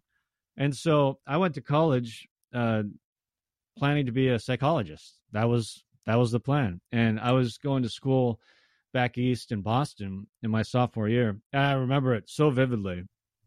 It was a snowy night, just terrible Boston winter night, and I was in the library, and it was like a thunderbolt. And it's like you know that's a being practical is a really dumb reason not to go after the dream. And so I transferred to Washington State after that and got into the broadcast program and just started to get my feet wet there and got my first paying job as the Pullman High School broadcaster. And it's fortunate at Washington State because they allowed us to broadcast everything from football to basketball to baseball to volleyball and, and everything. And so uh, I went uh, after college back home and it was really just a slow grind, kind of climbing the ladder. I think at some point I've been on the air for everyone, whether it's the Seahawks or Storm. I was the pre-post for the Sonics before they left. I just going on the list. I I said yes to everything. Uh, during a lot of the times, I had a day job too, and I was doing games at night and just grinding away. And it's it's funny how it worked because there were a lot of times as I started to establish myself that I've been offered jobs other places, other parts of the country, and good jobs that I had to think long and hard about. But at the end of the day, I, I've always stayed here and stayed true to the dream because this it's what I it's it's where my heart is. Being here doing Mariners games, it's my it's my passion. It's what I love the most, and it's what I want to keep doing. So I've always stayed home. So then, what was that day like in 2018 when you you're finally you know you get the title of of of uh, engin- uh, engineer and executive producer, and then you know you get to be your all your on air responsibilities as well. It's like, well, like I made it. So like, what what was that day like? It was pretty wild. Uh, I still think about it all the time that that this is a thing. I, I get there's little moments where you know you get used to kind of the everyday you, you, get used to being in the clubhouse and talking to guys and and you get used to the job and traveling around but there are still moments where it's like man this is unbelievable that this is actually happening and it's funny when it pops up uh like when ken griffey jr comes in the booth and calls me my name and it's just like what what is what is going on? How is this happening? Or I just having a conversation with Edgar Martinez, uh, the guy who was my hero growing up. It's moments like that that it's just so hard to believe. Like I uh and on the air, one of my favorite moments was uh when the Mariners were in Toronto a few years ago and Paxton threw the no hitter. And I was on the call with Rick. And I just couldn't after the fact because I remember all the big moments and all the big games in Mariners history, and the fact that I was just this very small part of such a great day.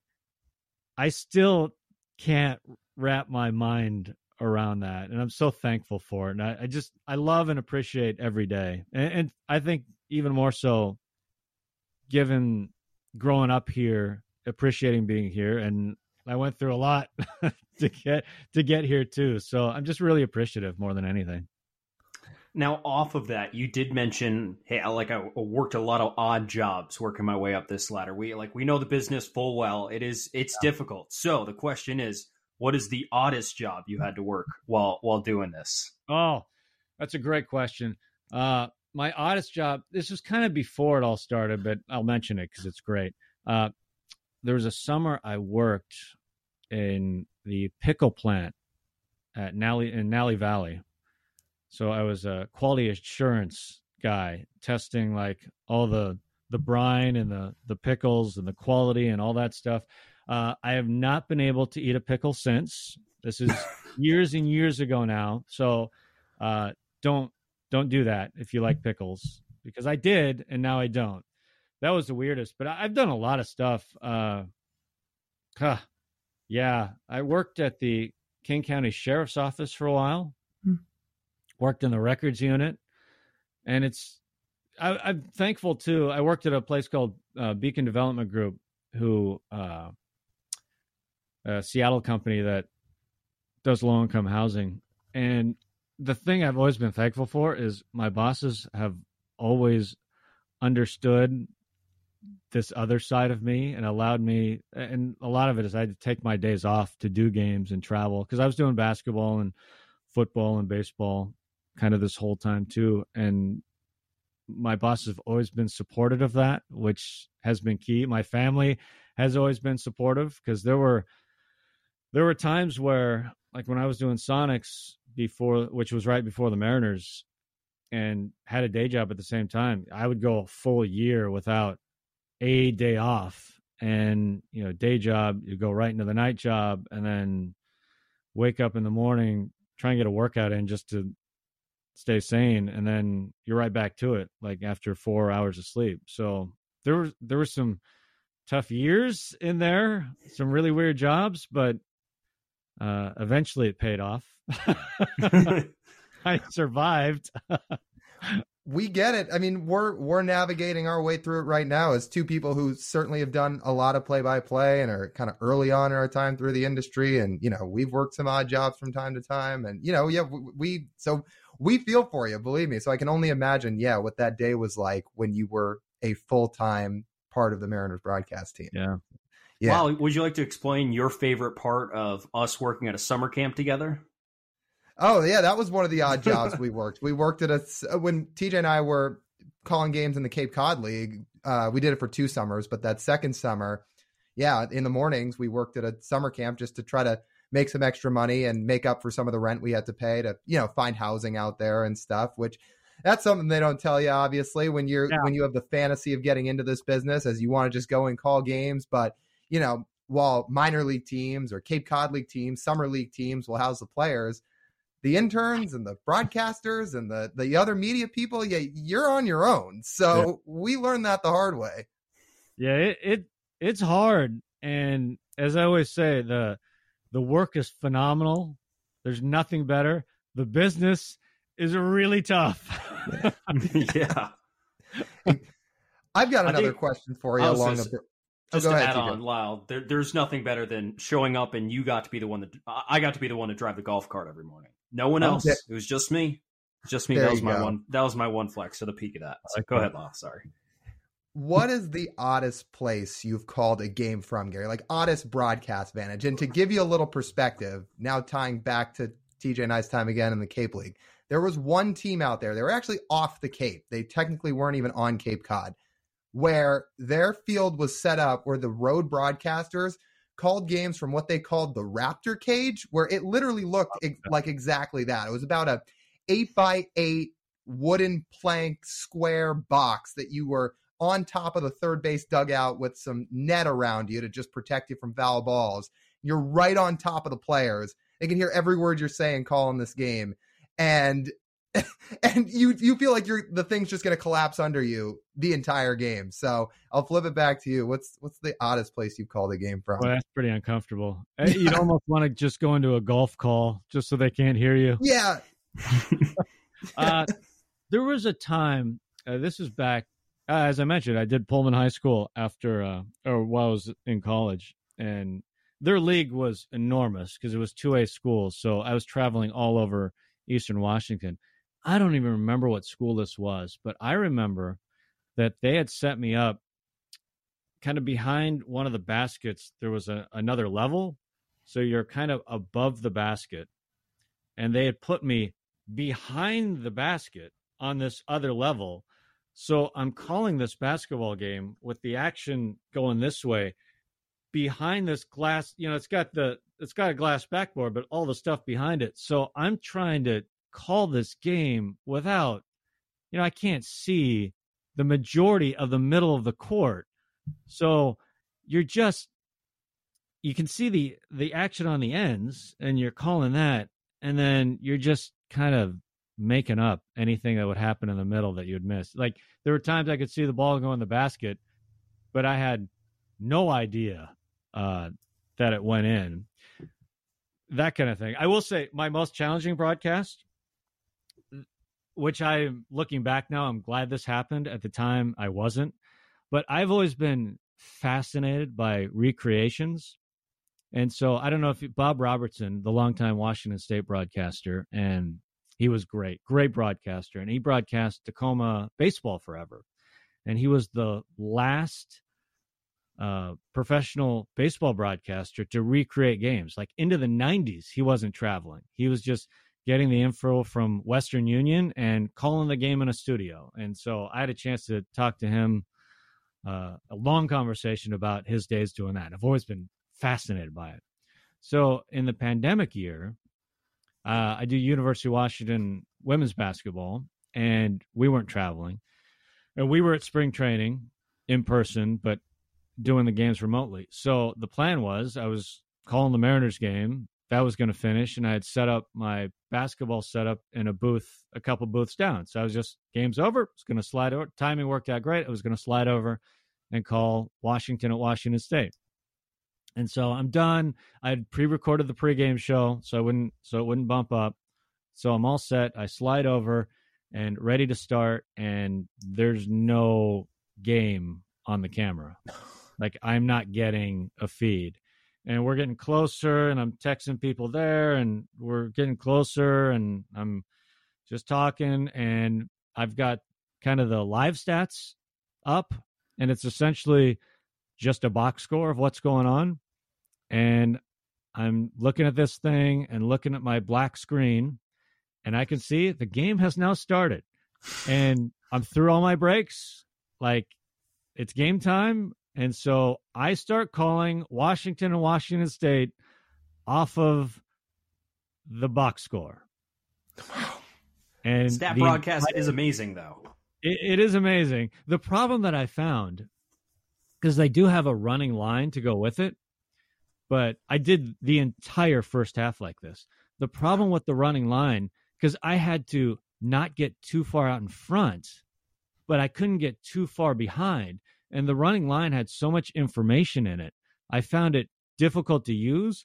So I really was just using the box score. And whenever I see an extra shot go up or an extra rebound, I would use that as my cue as like, oh, so and so missed a shot, so and so grabbed a rebound. So I made up an entire half of basketball without seeing it. They did at halftime, they got it to work, which I was thankful for, but I was able to fulfill a dream by recreating a game. I'm not saying it was good. I'm not saying I did a good job. I'm just saying I did it. that credit to you. I mean, like I said, I, I don't think I could call a game with a black screen and you have no idea what's going on. That probably takes like years of experience to even 1% know what you're doing. Well, there was a there was a moment at the beginning of pure terror and panic. Like what am I going to do? And then I just accepted there's nothing I can do about it. It is what it is, and I'm just going to make it up. And it's funny too cuz I listened back to some of it and you know, like I, I'm literally making this whole thing up and like so the at one point I had the ball going out of bounds into a timeout and it went off Washington and I came back from break and and Washington had the ball and it's like, well, because you know I went to, I didn't I didn't know I was making it up and listening back is like, well, I gave the ball to Washington after it went off Washington. Oh, whatever, I did what I could. Did did you have crowd noise? Could you hear the game in your ears? So no, Okay. I didn't.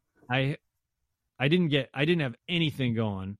Okay. What I had done that season is because unlike Major League Baseball, the year that we all stayed home and broadcast in our booth, uh, everyone got together on the same page and was really good about getting the feeds and the crowd and everything. So it was difficult to do, but everything was there. Pac 12 never had that. So it was kind of different from venue to venue on what you'd get and the sound you'd get.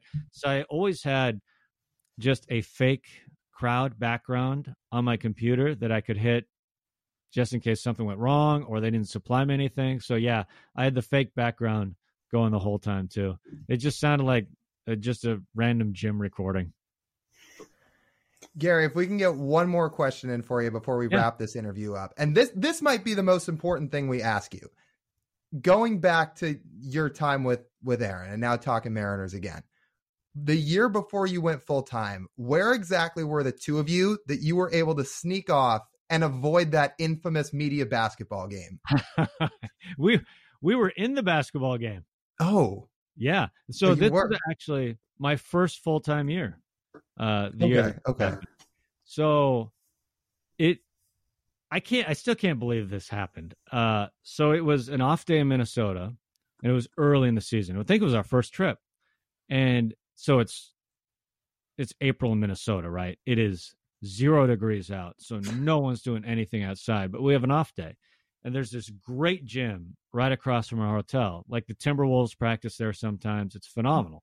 And so Jack Mosselman, who's in the front office and he does everything. He's amazing. Uh, traveling secretary among everything else. He texts everyone on the trip like, "Hey, we're getting a basketball game together," and so it was a very random collection of people. It's like all the broadcasters. It was me and uh, Aaron and Dave and Rick was there and Brad Adam from Root and Scott Servais showed up and Edgar Martinez showed up and Cliffy the you know there was this very random collection of guys and we went this giant court, right? So we went up and down once and said, well, this full court idea is terrible. So then we switched to half court because so uh, we went half court, and then it was so weird how it happened. Like Simsy goes down, and he's like, "Who hit me? Who hit me?" And Servais was like five feet away from him. We're like, uh, "Dave, no one hit you."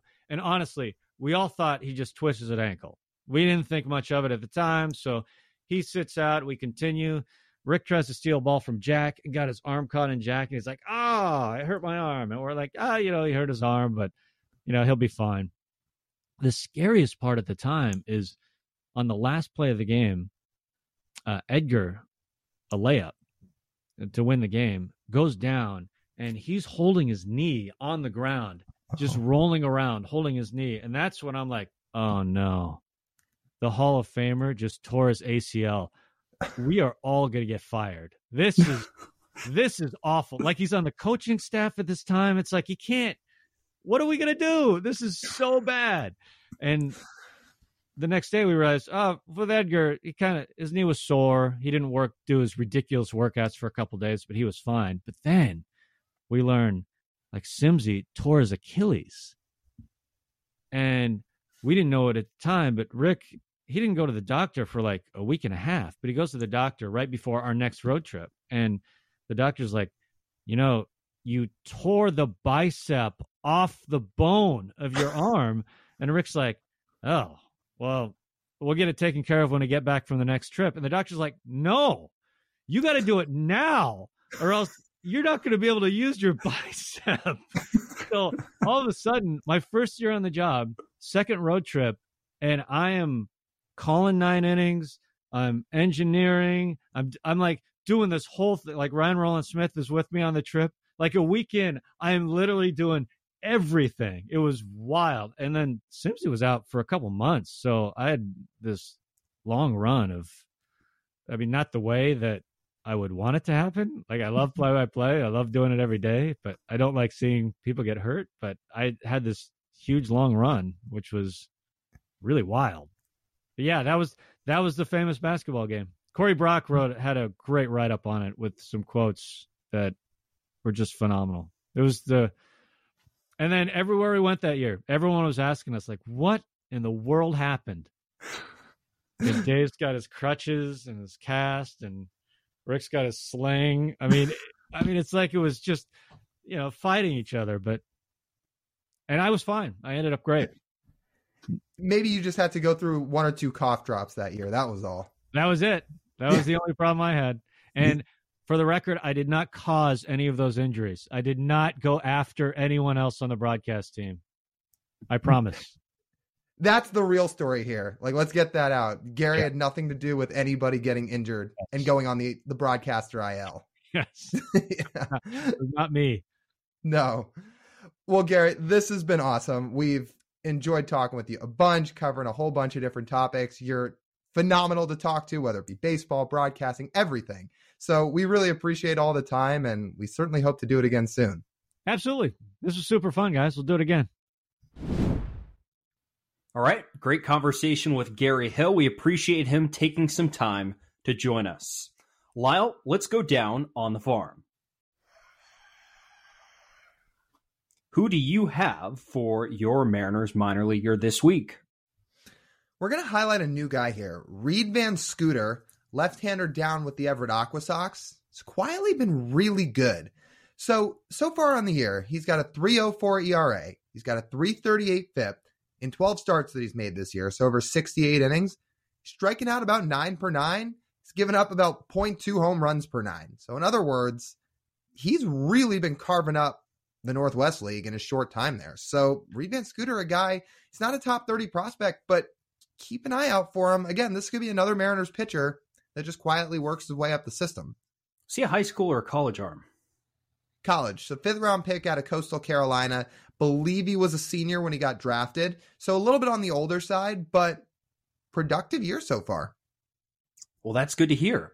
Uh, on the other side, a name that has been very intriguing to many on Mariners social media, Michael Arroyo finally got to make his debut this month. A guy who is a part of the 2022 international class, highlighted, if you forget, by Lazaro Montes, and everyone was like, "We got Yordan."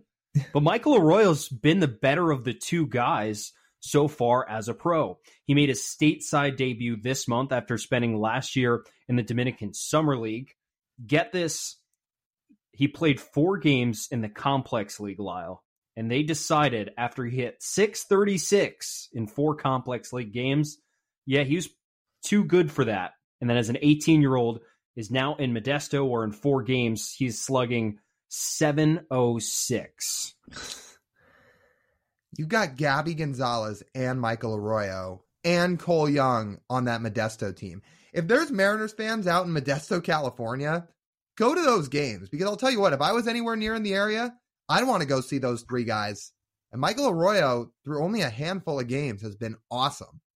It's funny you mentioned Cole Young. I was reading up some pipeline reports on him. And there's some of the Mariners organization, which I thought this was kind of interesting, and I can see it a little bit from the numbers they reflect. They feel like he's a right-handed hitting version of Cole Young. Hmm. I won't complain about that. I mean, two guys that make a lot of contact, can spray the ball in the gap, good athletes. Sign me right up.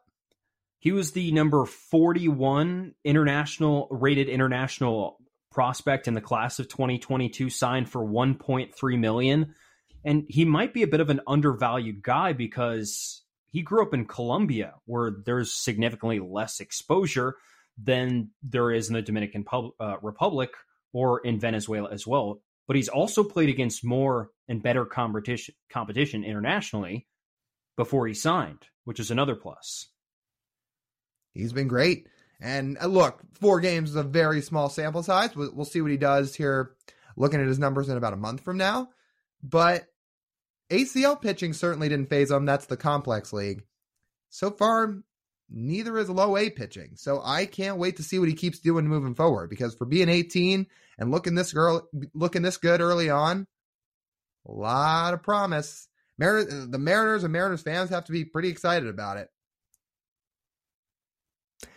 So with that, I think that just about wraps up our on the farm segment. Let's transition into our Russell Wilson umpire of the week. And TJ, one of our favorite umpires in Major League Baseball and maybe of all time, has crowned himself the winner this week. Has he been our umpire yet? No, he hasn't. I don't think so. CB Bucknor, congratulations. On June 17th, which was Saturday's Cubs Orioles game, and in at bat with Austin Hays at the plate, he managed to forget the count and had to call New York to get the count correct and give Austin Hays a walk. They had to take a delay in the game because the home plate umpire, whose job it is to keep track of the count, along with the other three umpires around the field, did not know what the count was. Didn't they ever bother just looking up at the scoreboard or something? I don't know. That's a good question. Maybe he assumes that the scoreboard could be wrong. well, funny that because CB Bucknor is wrong a lot of the time. I'm not going to say a majority of the time, but a lot of the time. I mean, we, so again, we've only been doing this podcast six, maybe seven months now. So maybe not everybody knows all of our bits. I will die on a hill and say CB Bucknor, in terms of balls and strikes called, is the worst umpire in all of baseball. I know everybody calls Angel Hernandez the poster boy for bad umpires. I don't think there's anybody worse at balls and strikes than CB Bucknor. And here, it wasn't even about a specific location of a pitch. He just could not figure out what the count is. The thing you're getting paid six figures for to just call balls and strikes, call guys out or safe, or memorize counts you did not do. And you actually had to get on the phone, pause the game, make fans wait, and get on the phone with New York and say, hey, what's the count here? I kind of forgot. this is an endearment on the entire group of Major League Baseball umpires. You said, you just clearly stated how bad you think CB Bucknor is. Did you know by umpire scorecards who rates every umpire across baseball that he's a league average umpire. I don't even know how that's possible. This has to be a career best for him. Yeah, it has to be.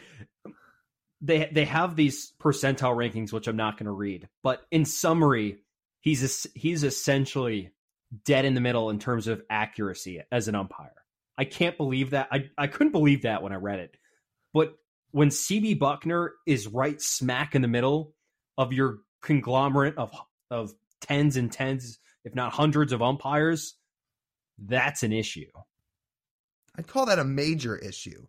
CB Bucknor should never be average when rating umpires. This guy hasn't been an average umpire his entire career. Do you have a favorite CB Bucknor moment? Was it was it when he put a vendetta on Lloyd McClendon to get him tossed out of the game? Was that it? That was a good one. That one was pretty good. I don't even know if this is an exact moment. And I don't even know why I love this tweet so much. It wasn't one of his just banger tweets that totally blew up, but our friend Ryan Divish back in, I want to say it was 2017, who, by the way, also, if you just read his Twitter, is no CB Bucknor fan. I was at a Tigers game. Eh, the Mariners won in extra innings. It was either 2017 or 2018. And the game went to extra innings. The Mariners had a chance with bases on, with guys on base and two outs in the inning to take the lead before extra innings. And Jarrod Dyson struck out on this awful call on a full count pitch that CB Bucknor hmm. called strike three. And fans were booing. Dyson was pissed. He's not happy. He like slammed his helmet down. And then inning ends, people are waiting for the next half inning to start. And I go on Twitter and I see Ryan Divish tweet out, Bucknor gets Dyson looking for strike three rather than like certain pitcher gets Dyson looking for strike three. he says CB Bucknor gets Dyson looking as if he just carved up a perfect breaking ball at the bottom of the zone. And I, for whatever reason, I thought that was one of his funniest tweets ever. And I was dying laughing. I'm glad you remember that because I think you just you kickstarted my brain a little bit. But anytime CB is behind the plate, I think Divish usually notices. Yeah. Well, I think the I think the whole baseball world notices when you open Twitter and you're like, "Wow, that was a really shitty call. Who's behind?" Oh, right. It was CB. It was CB. Let's close out the show now, Lyle. Uh, that was a good segment, but let's uh, finish it up and let's get to speak your mind. Speak your mind, Spock. That would be unwise. What is necessary is never unwise. All right, Lau, what's on your mind this week? So, this past weekend was Father's Day, and it just got me thinking because obviously most people get their dad's cards, presents, probably both. I'm sitting there thinking, we live in a world, right, where technology is so far advanced. I mean, we're getting close to the point of self driving cars.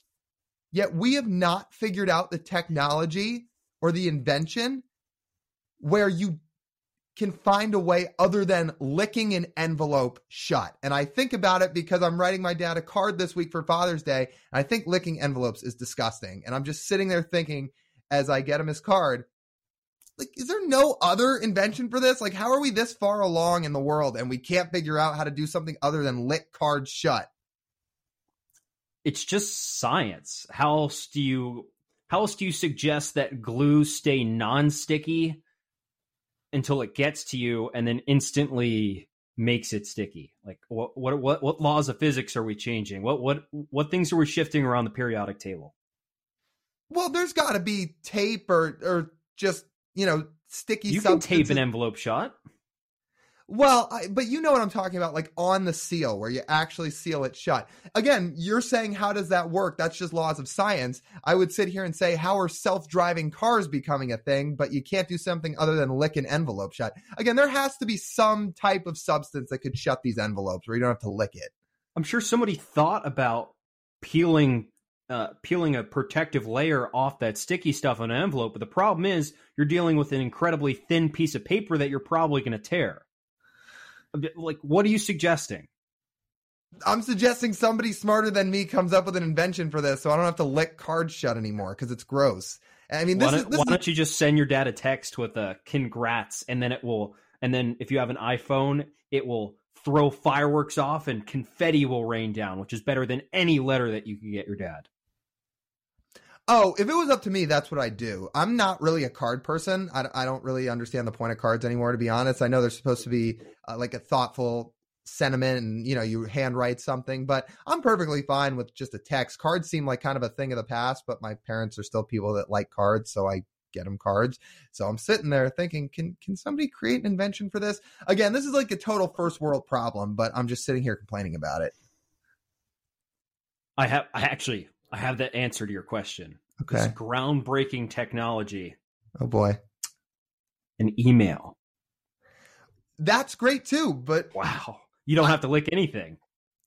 again, I'm all for the technology for sending holiday or birthday or event notes.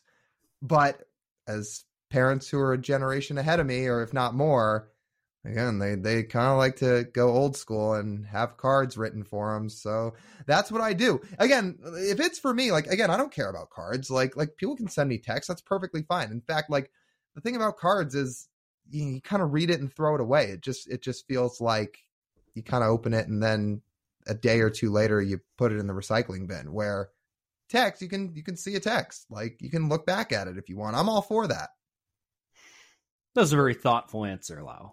Good, Uh-huh. good, good that you actually do make the effort though to to get cards to people who like cards. It's good. Yeah. Yeah. It's always good to to keep the fabric of our society together. yeah i try now on the other hand what are you thinking about Not something quite as pure. Oh, it does have some pure notes to it. Have you seen this Rocco's Jello Shot challenge in Omaha? yes I, I haven't dug into it as deeply as you have but yes i have been seeing it Let's start with the good stuff first. It's actually a great cause because at first I saw it, I'm like, they're charging five dollars for a Jello shot. What a ripoff! but they donate two dollars and fifty cents of every shot they sell to charity, which is great. They used to uh, when they did it last year, they would send it to the charity of the winning team uh, that they choose, and usually it's for hunger insecurities. This year, they're going to send it to charities of all eight teams uh, all eight teams in the College World Series, which is great. How about the LSU Tigers? Uh, Ole Miss set the record last year. Ole Miss fans set the record of a little over 18,000 Jello shots last year. In four days, fans of Louisiana State University purchased two, 21,435 Jello shots, or $107,000 $107,175 worth of sales. About half of that going to charity, which is incres- impressive and an absurd amount of money for a mix of alcohol and jello. those lsu fans had to have been absurd in omaha and have to be absurd this week i can't even imagine It's just the first weekend. They're right now they're playing their second game. right and they've Right. they've have 21,000 jello shots. I will give credit a big part of this due to the record breaking Todd Graves who is the founder of one of our favorite establishments ever Raising Canes founded on the LSU campus an LSU alum broke the record by purchasing 6,000 jello shots in one transaction which if you do some math that's $30,000 in jello shots in one swipe of a credit card. But what's great is that he believes that it broke the record for most shots bought in one round, uh, breaking the record of Merle Haggard set in 1983 when he bought 5,095 shots for the entire bar. see alcohol saves lives that's the moral of the story here yeah. something like that. Oh, it's, but- it's really it is really a great cause though. It, it really it's really fantastic that they are going to generate, especially if LSU advances to the championship game.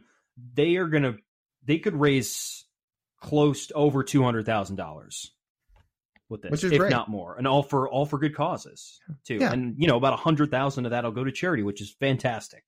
Yeah, that's great. I mean, I, I all jokes aside about talking about alcohol saved lives, it is nice that the money's going to a good cause. Quick little side note before we wrap this up, too: the College World Series this year might be the most loaded in terms of just pure talent that I can remember. Because if you look at mock drafts, so many guys that are projected to go in the top ten to fifteen picks are playing in Omaha right now in the College World Series between the two LSU guys, the Florida guys, Wake Forest. I mean, it's it, it doesn't end. I mean, the talent is ridiculous in Omaha this year. It is. You have Tommy Troy from Stanford. Stanford was eliminated today. You had Kyle Teel from Virginia as well. He's going to be, I think, a top ten pick. Rhett Lowder, as you already mentioned, from from Wake Forest. All those guys are going to be in the top fifteen. It's mm-hmm. it's cool to see. I think Braden Montgomery is going to be up there next year when he's draft eligible, also with Stanford. So it's it's cool. It's a very talented field. It's can be very intriguing to see who who's gonna who's gonna pull away with this one. Thought we might have a, a Cinderella story this year, but I'm going to be guessing it's going to be one of Wake Forest, LSU, or Florida this year. If I if I were to guess, that just seems how it's going to be going. I mean, and we didn't even mention the fact that earlier today Tennessee pulls a guy out of the bullpen who's throwing 102 miles an hour in college in Chase Burns. It, that was just crazy, and and he was replacing a guy who's supposed to be a, a top 10 pick this year who had not a great year, Chase Dollander and they bring in this other guy to the bullpen. He's throwing 102. And last year they had a guy throwing 105 and Ben Joyce. Yeah, who's already in the big leagues. Exactly. So when we're not watching the Mariners here over the next week or two, we will probably have our TVs turned to the College World Series because it is a bunch of fun. As two people who covered college baseball, broadcasted college baseball when we were in college, it's a lot of fun, and I can't wait to keep watching. Yeah, it should be good. Uh, it's it's really good to see these teams that uh, they're they're complete, they're talented, they have all the arms they need.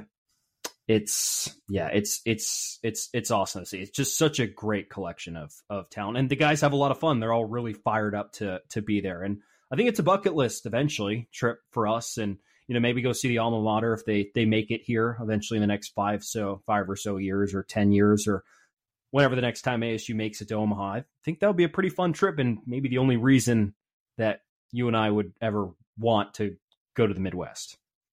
Correct. Also correct in that statement that it is a bucket list item, and correct that if ASU's there, we would love to go. But as great some great people have said, they are just one arm away. Yeah, yeah. It seems like every year. Yes.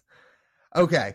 I think that'll just about wrap up this edition of the Marine Layer podcast. You guys know the drill. If you want to listen to the full podcast, you can do so on Apple, Spotify, Amazon, Google, or you can watch the video form on YouTube. We certainly recommend it, that you do that. Go give us a subscribe a subscription on YouTube. Go follow us. Go give us a five star review on all of our platforms, and go follow us on social media at Instagram, Twitter, TikTok, and YouTube Shorts at Marine Layer Pod. Help us beat that algorithm. For TJ Mathewson, this is Lyle Goldstein. As always, we thank you guys for tuning in. We'll talk to you next week.